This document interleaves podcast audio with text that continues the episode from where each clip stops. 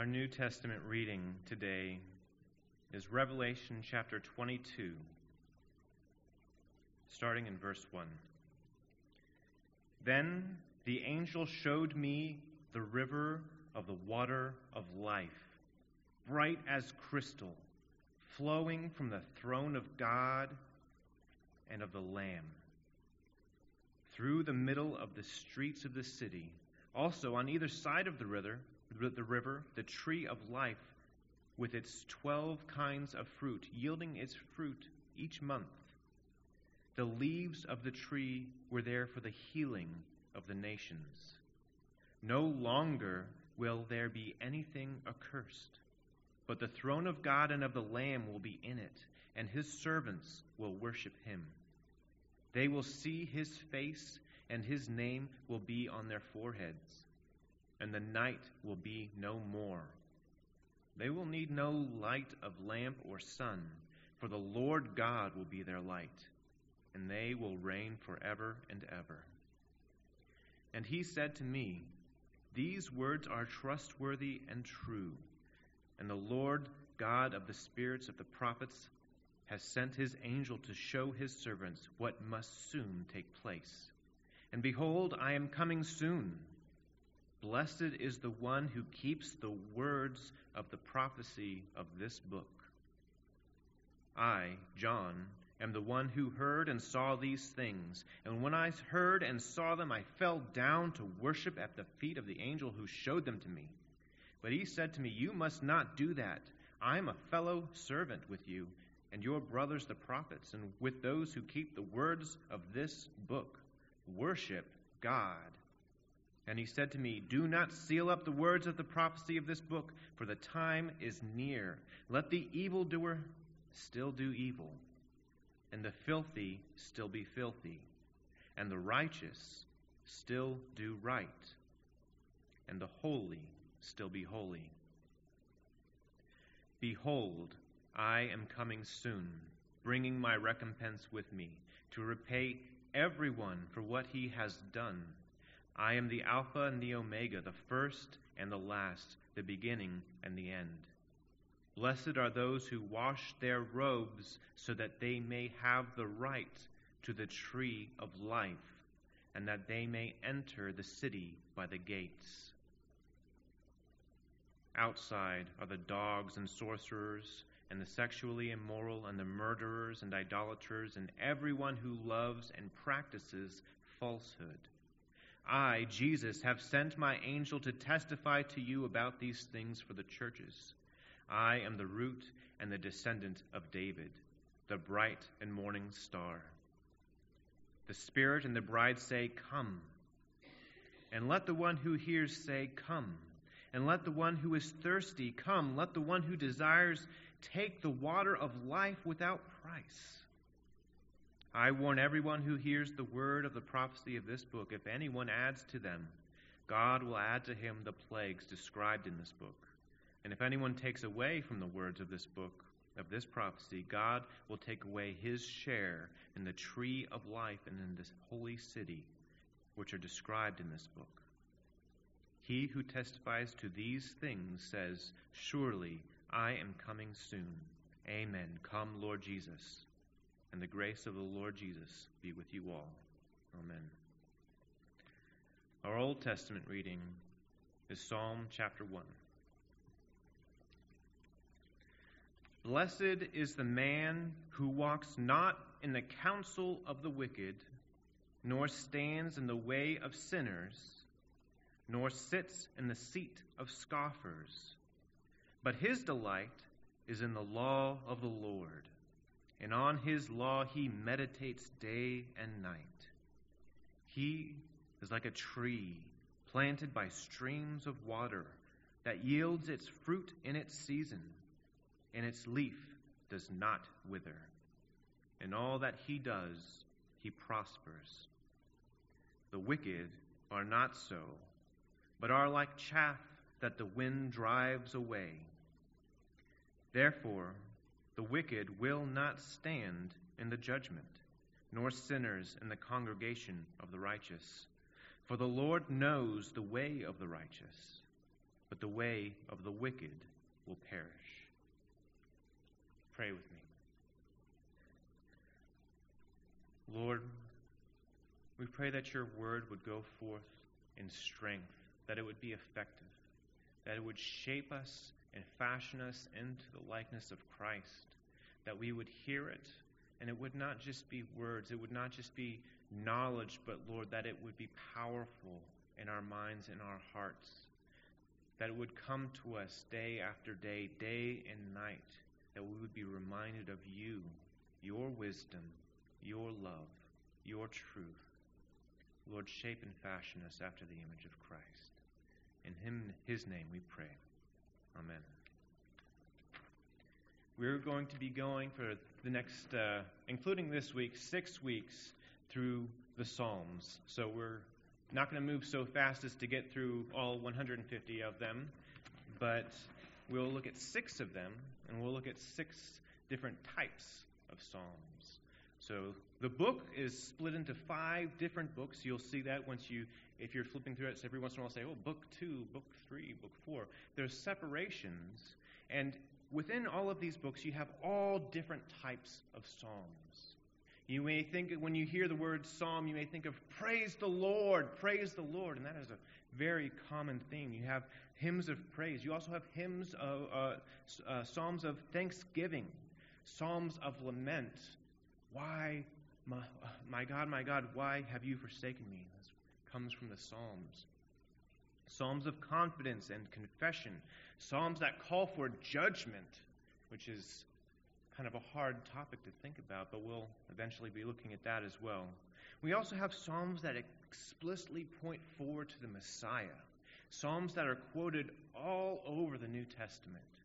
In fact, Psalms with Isaiah are one of the most quoted books in the New Testament, all pointing to Christ. You may think in when you hear the word Psalms, like what is the most common psalm? What do you really think of? It may be praise, praise the Lord, but really the most common psalm and theme of the Psalms is lament. Why are things like this? Why are things broken? Why are things so wrong? But the progression of the book we'll see. Well, we won't actually see it because we're not going to go through every single one. But laments are heavier in the front. There's more and more of them in the front. And as we get towards the end of the book of Psalms, there is more and more praise. So the entire shape of the book shows us that, yes, things are not how they should be right now, but we are looking forward to a time, to the promises of God, where in the future we will have all the reason to praise, praise, praise. Calvin spoke of this book and he described it as an anatomy of, the, of, the, of all the parts of the soul. He said, For there is not an emotion of which anyone can be conscious that is not here represented as in a mirror. And in our first text, the way that the Psalms open, the way that the whole thing is opened up, is actually not a psalm of praise, not a psalm of lament, but a psalm of wisdom It is a psalm that points us to the wisdom of God. Wisdom, as in the wisdom literature, like the Proverbs. This type of literature gives us a lived, life, practical application of God's law. How we ought to live in light of what God has said. One thing to note about wisdom is that it will tell you this is how you should live, and this will be the result. Somebody zooming in, or. um, but we, we can see exceptions in our daily life. You can hear wisdom like, well, if you study hard and really do your best in school, you will excel. That's true. Except for the fact that some people may get in a car accident. They can't control that. They can't excel if, if, they, if, they, if something has intervened and given them brain damage and they can't they don't have control over that so the, but that doesn't disprove the rule right It doesn't disprove the rule that if you study hard and work hard, then you will excel, because it is something that is viewed broadly. It is broad, a broad view truth. This is generally true. But wisdom also tells us true things in the long view. So there's that broad view, like this is generally true, but there's also the long view. You hear things like, it is better to be honest than to lie. You'll get further being honest than you will lying. And that is sometimes, that is often true, because if you're caught in a lie, you're not going to be believed. You know, that's, that's often true. But you can see exceptions. Some people who lie their way to the top, and they lie, cheat, and steal, and they somehow don't get caught. And that infuriates us. But in the long view, they don't excel because God hates lies. And he is coming in the end to judge the righteous and the wicked. And so, by wisdom, we see the broad view that these things are true in general, but also the long view that these things are true ultimately. And we'll, we'll see how that plays out in, in our text. Um, our text, we see the call to delight in the Word of God, and it says that you will prosper, kind of the broad view.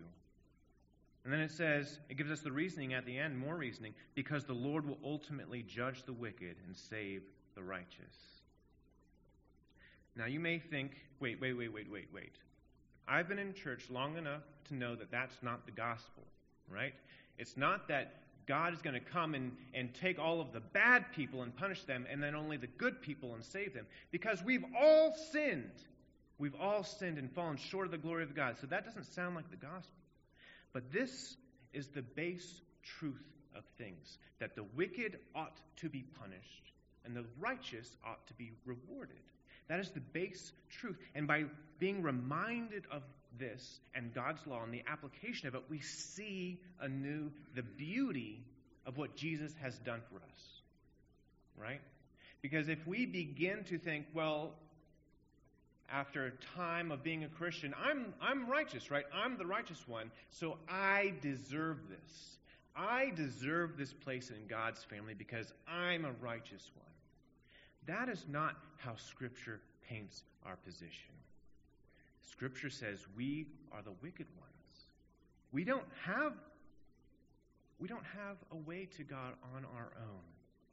But in seeing this in light of Christ, in light of our true state, we're reminded of the goodness of what Christ has done for us, that the wicked ought to be judged, but only the, the righteous rewarded. Now let's look back at what this text is particularly calling us to, and this is found in verse 2. His delight is in the law of the Lord, and on his law he meditates day and night. This is a picture of what the wise and blessed man does. Delight in the law of the Lord. The problem is that we sometimes do not see the scriptures as a delight. Rather, we think of them as an obligation or a chore or maybe a burden.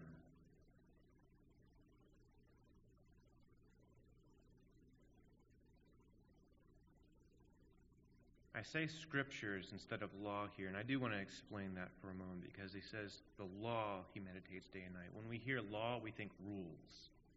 But when an Israelite says law, when he says Torah, he's talking about these books of the Bible, these first five books. They contain the law, they contain lists of laws and rules and commands. But if you're familiar with Genesis through Deuteronomy, they are also full of rich accounts of God's love and faithfulness to an ultimately rebellious people. It is full of his promises for our good. And so, for us to delight in the law is not simply to look at the rules, but to look at all of what this scripture has to say. And for the writer of the Psalms, most of these psalm writers lived in a time where the Torah, the law, was all of Scripture. This is the available Scripture that they had. And so for us to think about this in the New Testament, it is right for us to look and say, well, the, the law, for me, really refers to this whole thing. It, re- it, it refers to all that God has said, all that God has given me to know, all of, the, of God's divinely inspired scriptures. I ought to delight in that. But let's think back to our weakness and the difficulty of this. If we don't see the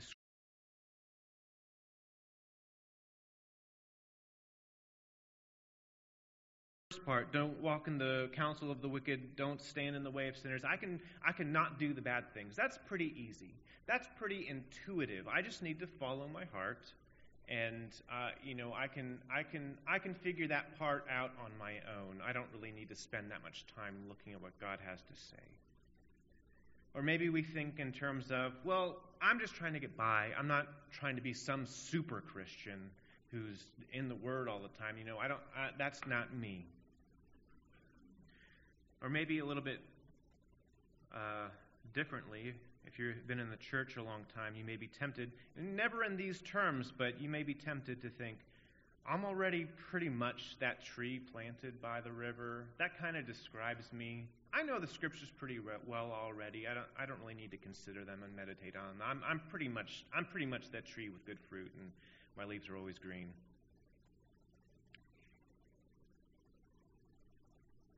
But a lot of times, it just comes out with words like, I don't have enough time. I'm too tired. It's so boring. Do you see yourself in any of these excuses? We are called to delight in the law of the Lord, delight in it, to love it, to have joy in it. We may think, well, you know, yeah, it's hard, but you just got you just got to do it. You just put your Nikes on and just do it. And I want to also caution in, in this because yes, we, we do have to do it. There is some there's a level of wisdom in that, but also that's what the Pharisees did. They knew these the Torah forward and backwards. They had it memorized. They could tell you anything contained in there. They knew the word but are they following this wisdom to delight in it? Did they delight in it? They did it out of compulsion. They did it because out of obligation. They did it because it was a great weapon to have for their enemies. Like, ah, this person's disobeying the rules. Let me memorize all these things so that I can show how bad you are and how good I am. That's not delight. That's using it as a weapon, as manipulation. We're not called to do that. We're called to delight. And in our delight, we'll run to it. In our delight, it will come to us. And this is a difficult thing to do because we can, we can say, well, I need to be orthodox, right? I need to believe the correct things. That's easy. Tell me the right things and I'll believe that. We think of orthopraxy, right? Right practice, doing the right things. Well, tell me the right thing to do. I can, I can do that. I can try my best. But we're talking about something a little bit different here called orthopathy right feeling, feeling the right thing. Well, how am I supposed to do that? How am I supposed to feel the right feelings? I can't control how I feel. How can I possibly follow this scripture? How can I possibly obey? How can I possibly delight in the words of the Lord? I don't feel like I can control that. We're going to walk through this passage, going through verse by verse, and I hope that it will show that the scriptures are delightful and that you may delight in reading them and in meditating upon them. Not because you pulled yourself up by your bootstraps, but because they're God's word and they're beautiful. First part, we're going to see that in them we are shaped by them. In, the, in Christ's scriptures, by meditating on them and reading them, we are shaped by them. So let's look at verses 1 and 2. Blessed is the man who walks not in the counsel of the wicked, nor stands in the way of sinners, nor sits in the seat of scoffers. So, just a few words on this before we read verse 2. This is looking at basically the antithesis of Deuteronomy 6 7, where he says, Hear, O Israel, the Lord your God, the Lord is one. And you're supposed to teach them to your children. You're supposed to talk about them when you're walking out on the road and when you're sitting down in your house. And that, that is this description of like, you're supposed to be able to talk about this stuff and, and rehearse this stuff. This is supposed to be on your lips constantly. You're supposed to teach your children this. And it's talking in, in these, these three different areas as a picture of the totality of life. In all of life, we're thinking about these things. In all of life, we're practicing and doing these things. And so here we see the opposite, right? The person who walks in the counsel of the wicked, the person who stands in the way of sinners and sits in the seat of the scoffer. The person, these are, this is a picture of the totality of life. And there's a small degree to which um, we can look at this and say, well, of course, uh, you know, that doesn't really describe me. I wouldn't listen to wicked counsel. But how do you know what is wicked counsel and what is good counsel? How are you to judge that? How are you to know what is good and what is evil? Nor stands in the way of sinners. This has to do with people going in different directions, being on a road. The way is a road. And so if you're on, on the road that sinners walk on, you're going towards the thing that sinners do. You're doing things that are against the law. Well, who, who among us can say that, well, I haven't done anything wrong or I haven't been on the way to do something wrong?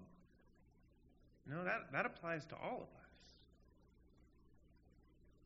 Nor sits in the seat of the scoffers.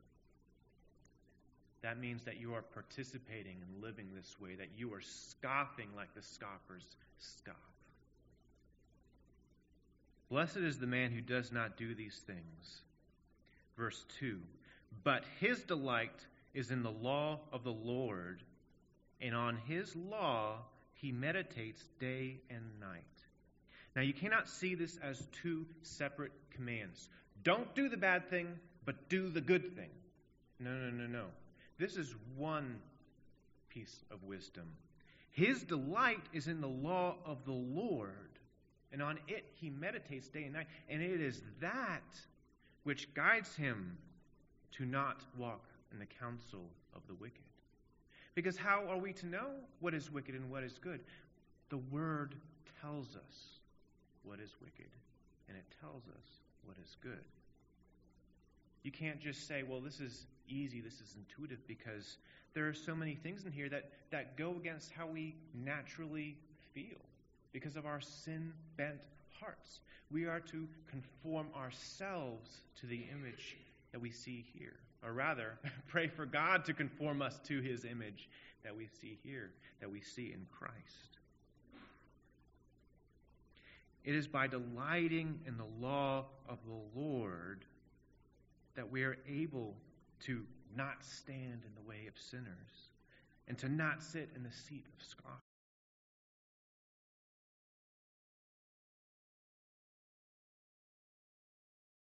In that way.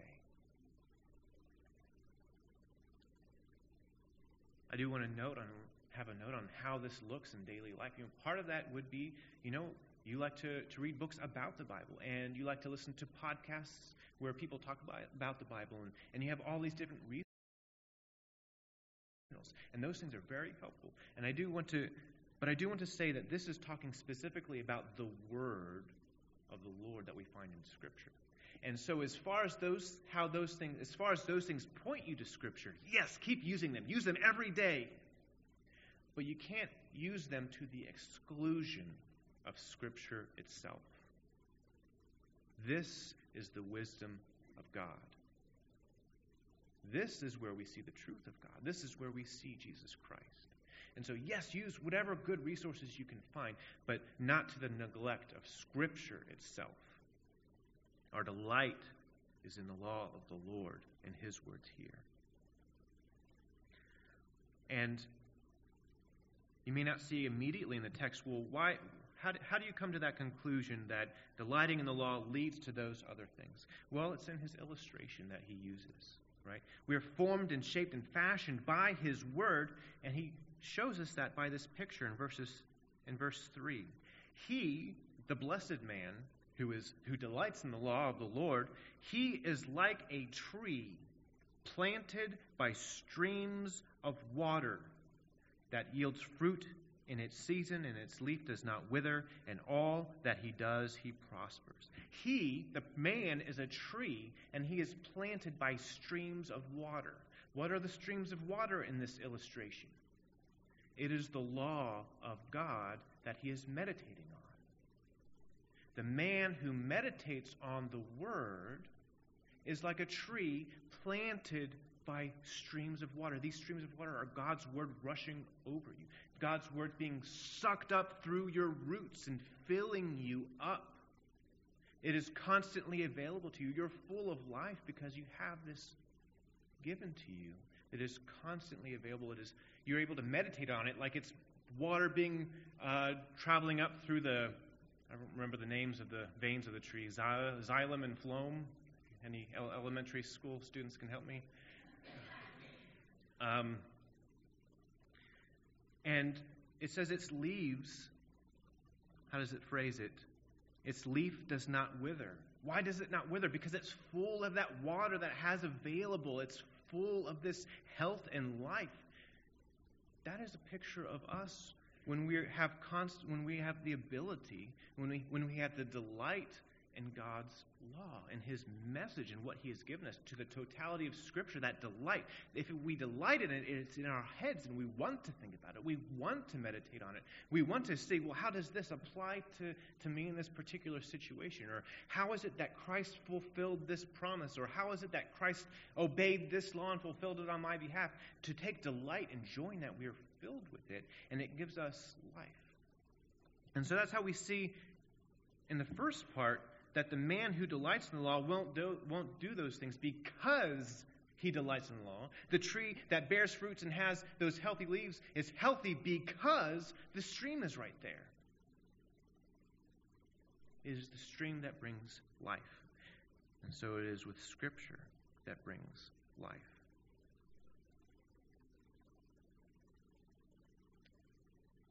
That's sort of the second point that by Scripture, through the power of the Holy Spirit, we are given life. It is a means, a true means of grace that God has given to us. That we are to hear his gospel message and be shaped by it. And we can see that in the picture of that tree with its leaves that are not withering away but are green. And by its fruit that is readily available. So it in itself is full of life. It has strength in itself, but not only in itself, because a tree that bears fruit is a blessing to everything around it. So it does not just have life in itself, but it gives life to everything around it. This is also true of that blessed man, the one who is filled with God's word, who is shaped and fashioned by it. We're being shaped into the image of Christ we will be full of life, His life, but also we'll be a blessing to those around us because we'll be shaped like Jesus. And Jesus was ever giving, self sacrificial, giving and serving and loving to those around him. He was a life giving person to be around. You want to be around Jesus. And you want to be around those sorts of people who are shaped like that, who give life. And by their presence, you feel, you see the joy, you see that life.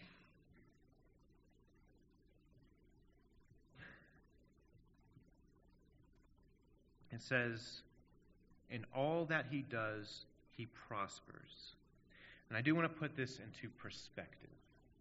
Because if you actually are filling yourself with the scripture and reading it, you can see that God's servants suffer a lot.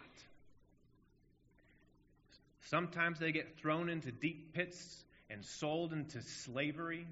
Sometimes they are falsely accused and fired from their jobs. Sometimes they are stoned to death. Sometimes they are crucified.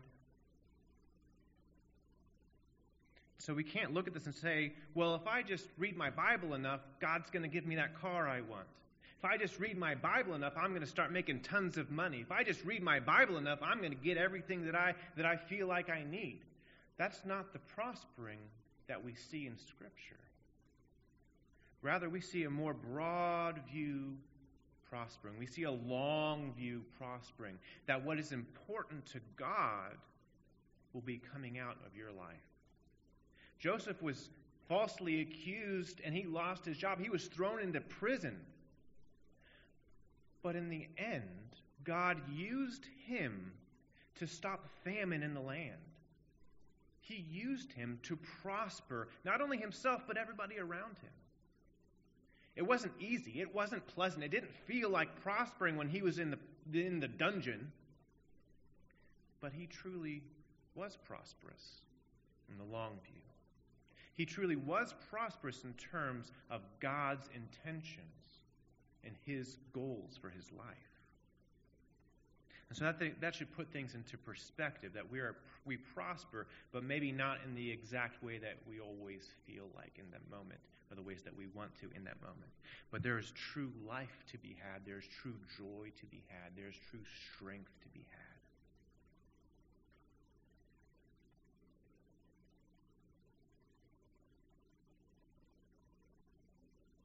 In these words, we see that the word, the word of God fills us with life. It shapes us, it fashions us, it teaches us the way to go and how we ought to live. But it's not just these in life, broad view promises that are true, there's also the long view. It says in verse 4 and following, The wicked are not so but they are like chaff that the wind drives away. Chaff, if you are dealing with grain, is the part that when you actually take the kernel of grain out, that's just the rest of it, just this flaky, nothing, useless straw and paper like stuff that, that, that you don't use. And so when, when they're separating the wheat from the grain, they throw it up in the air and you know they go to a place with some wind up, up uh, on a mountain outside the city and then the seed all the grain falls straight down and they can catch it and they can gather the useful purposeful good grain. But the chaff that useless papery stuff gets blown away. It gets separated out and that is the picture that we see of the wicked It can be frustrating to be faced with this wisdom and say, Well, I don't know. I see an awful lot of wicked people prospering. But in verse 5, we see the long view. Therefore, the wicked will not stand in the judgment, nor sinners in the congregation of the righteous. To stand in the judgment is a picture of when, when God actually comes to judge, when Christ returns in power to judge, if he judges worthy or unworthy, coming with me or not coming with me, if you're judging the wicked, that person can't even stand up in the sight of what is going on. He cannot stand, he cannot withstand the judgment. The wicked are not so. The wicked will not stand in the judgment, nor sinners in the congregation of the righteous. Because when Christ comes back, there will be a congregation of the righteous. Those who are found in him will be gathered together for life eternal. But the wicked will not be able to stand among them.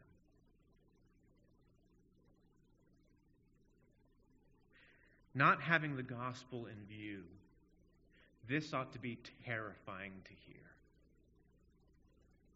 If you don't know the good news that Jesus gives you righteousness that he earned, then this ought to be scary. Because all of us, if we're honest with ourselves, know that we fall short. I don't even rise to my own standards, much less the standards that Scripture put forward. If we are honest with ourselves, we all come to the same conclusion. I have to count myself with the wicked. But Christ came and he obeyed the law perfectly. He fulfilled all righteousness, as he says, so that when he died, he, he was in the place of this wicked man who would not stand in judgment. He was laid down in a tomb, dead, even though he didn't deserve it. Even though he did nothing to deserve it, he was actually counted among the righteous. He should be standing in the congregation of the righteous but he was laid down. And that righteousness that he earned is accounted to us. That death that he died is accounted to us. We are lifted out of this position. His righteousness, his goodness, his obedience is applied to us, and so that we may stand in the congregation of the righteous.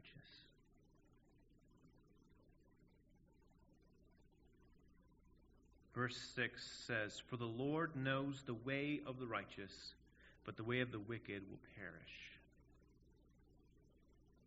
When it says way, it is kind of a metaphorical term. It is ro- it's like talking about a road.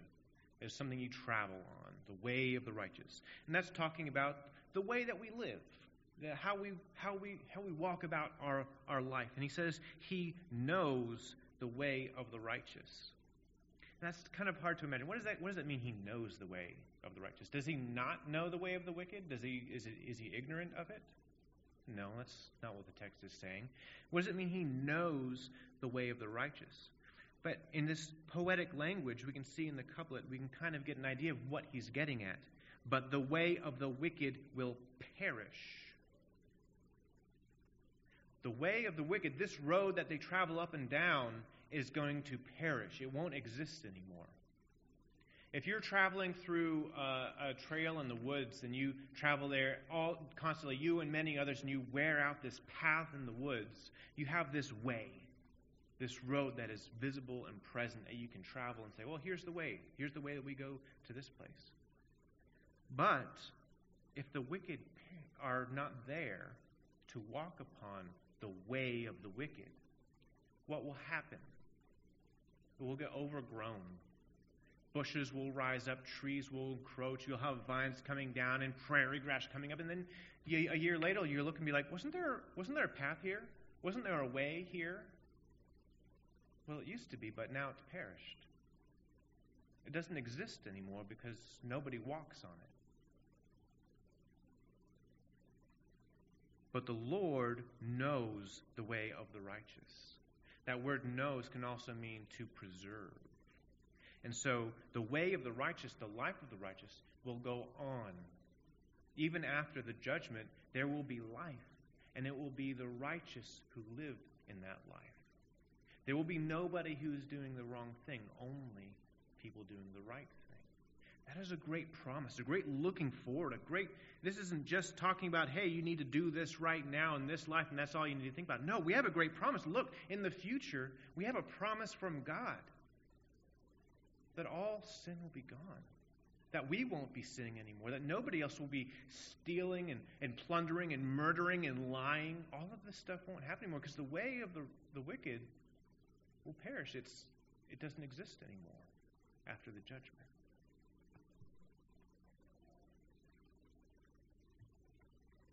It's a great promise, but it's also a sobering warning. When Christ came into Jerusalem in the triumphal entry, after that account, we get this account in Matthew 21, verse verses 18 and 19. In the morning, as he, Jesus, was returning to the city, he became hungry. And seeing a fig tree by the wayside, he went to it and found nothing on it but only leaves. And he said to it, May no fruit ever come from you again. And the fig tree withered at once. We see Christ's triumphal entry into Jerusalem to purchase and provide salvation, but it's also an image of his coming again. when Christ comes again, when he has his triumphal entry from the sky, riding on a cloud, this glorious return, the tree that has no fruit will once again wither and die. This is a sobering thought.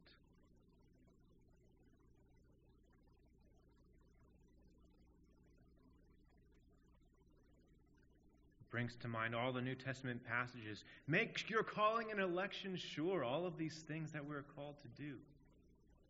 Be people of the gospel. This is not a just do it commandment, remember. Not, you got to really study this or else, you know, judgment might come and that might be you. But remember, it's an exhortation to delight to take joy, to love the word of the Lord.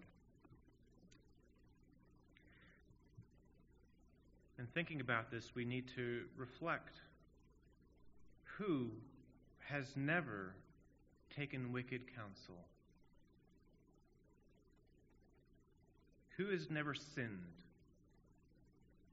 Who has never scoffed or mocked? Who is it? Who is this man, this blessed man, who has always delighted in the Word, even the laws contained in the Word? Who is this man that is full of life, who is a life giving man? It's true that this is wisdom for you and me.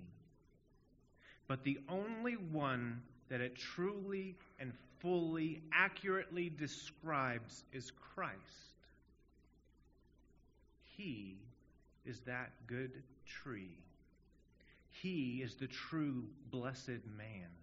He brings forth fruit in his season, and by it we are blessed. We have life. His leaves will never wither. We read in Revelation 22 before this passage.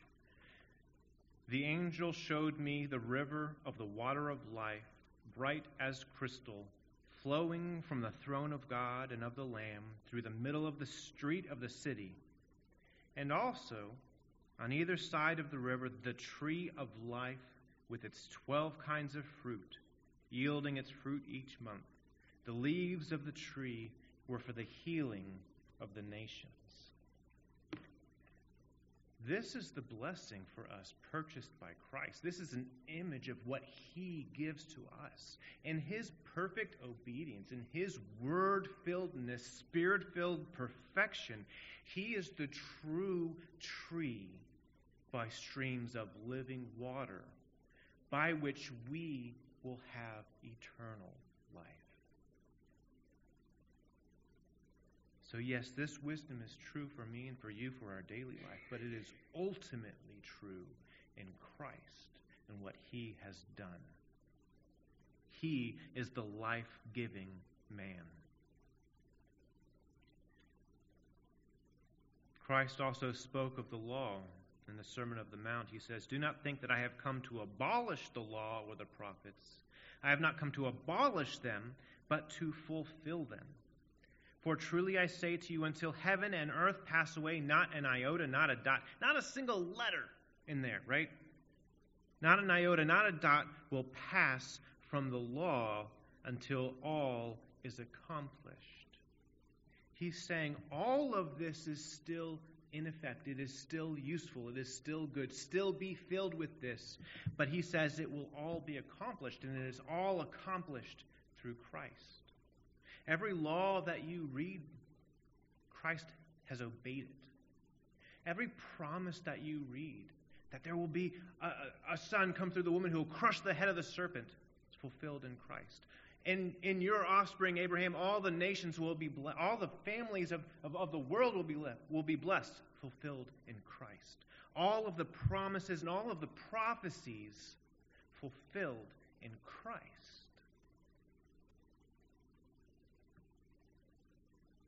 Is that not delightful? Is that not beautiful? David and the other writers of the Psalms couldn't have known the glory that was to come. And so, for us to look and see these promises and these laws, to see all of these things fulfilled in the beauty and perfection of Christ, shouldn't we delight in this all the more? If they can read this in delight, how much more can we? Christ has paid the price for our sin, and he has fulfilled everything. And so, should we now say, well, I guess I don't really need to read this because Christ fulfills everything, right? So he'll take care of that for me. I don't really need to, to read that. He's the tree, so I don't really need to be a good tree. No. Ephesians 2:10 says, "We are his workmanship, created in Christ Jesus for good works, which God prepared beforehand that we should walk in them." Christ doesn't call you to earn your place out of obedience.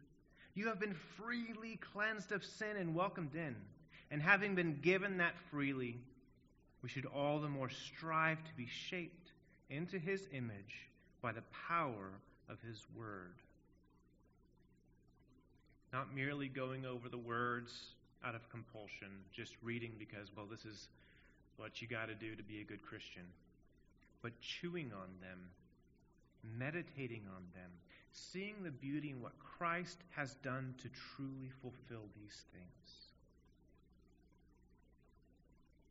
We can delight in that because these words will change you and shape you to be more like Him. This should not be done in a spirit of drudgery because the words we see here, they are life giving. The promises of God are invigorating, all the more as we see how Christ fulfills them. We don't do this to earn love, but to give.